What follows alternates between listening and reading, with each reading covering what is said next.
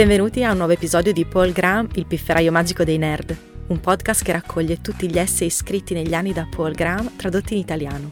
Tutti gli altri essay in italiano sono disponibili sul sito paulgraham.it, mentre quelli originali in inglese potete trovarli su paulgraham.com. Cominciamo! L'essay di oggi è tradotto da Tommaso De Marie e letto da Lucia Anastasi. Il titolo originale è Keep Your Identity Small ed è stato scritto da Paul Graham nel febbraio del 2009. La versione italiana si intitola Mantenete una piccola identità. Oggi ho finalmente capito perché la politica e la religione danno luogo a discussioni così peculiarmente inutili. Di norma, qualsiasi riferimento alla religione su un forum online degenera in una disputa religiosa. Perché?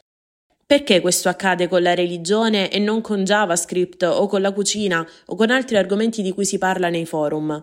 La differenza è che le persone non sentono il bisogno di avere alcuna competenza particolare per avere opinioni in merito alla religione. Tutto ciò di cui hanno bisogno sono convinzioni fortemente radicate e queste chiunque può averle. Nessun thread su JavaScript crescerà velocemente come uno sulla religione, perché le persone sentono di dover superare una certa soglia di esperienza prima di commentare su JavaScript. Ma sulla religione tutti sono esperti. Poi mi sono reso conto che questo è lo stesso problema della politica.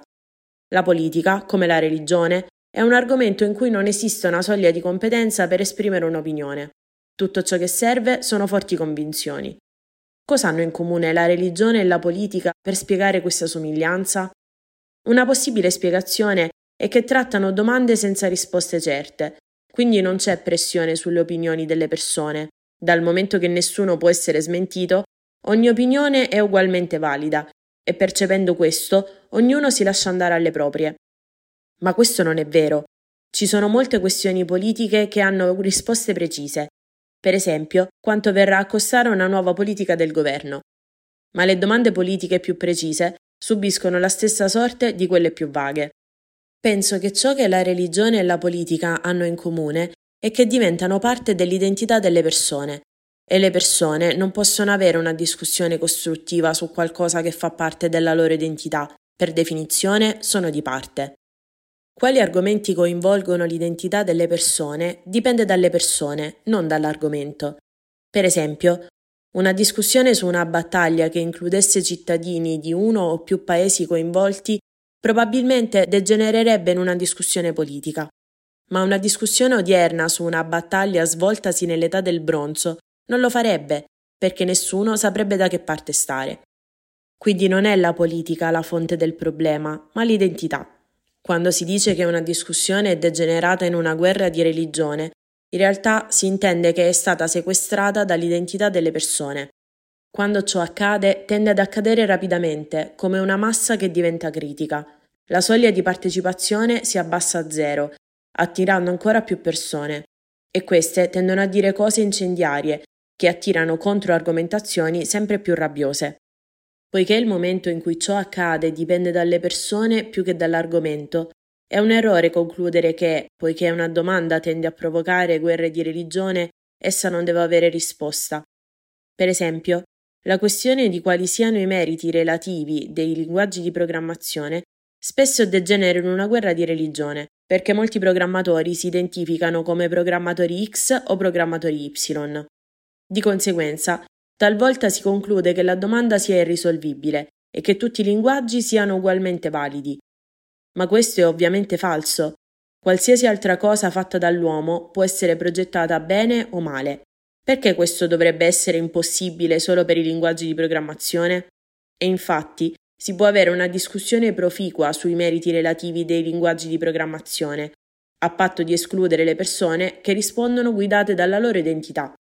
Più in generale, si può avere una discussione proficua su un argomento solo se non coinvolge l'identità di nessuno dei partecipanti. Ciò che rende la politica e la religione dei campi minati e che coinvolgono le identità di moltissime persone. Ma in linea di principio si può avere una conversazione utile su di esse con alcuni.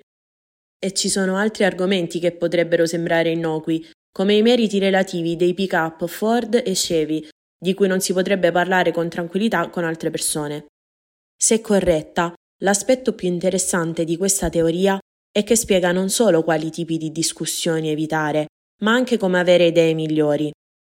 Se le persone non riescono a pensare chiaramente a qualcosa che è diventato parte della loro identità, allora, a parità di altre condizioni, il piano migliore è far entrare nella propria identità il minor numero possibile di cose. La maggior parte delle persone che leggono queste righe sarà già relativamente tollerante, ma c'è un passo oltre il considerarsi X ma tollerare Y, non considerarsi nemmeno una X. Più etichette si hanno per se stessi, più stupidi ci rendiamo. Grazie per aver ascoltato questa puntata di Paul Graham, il pifferaio magico dei nerd. Trovate tutti gli articoli di Paul Graham tradotti in italiano su paulgraham.it e gli originali in inglese su paulgraham.com. Alla prossima!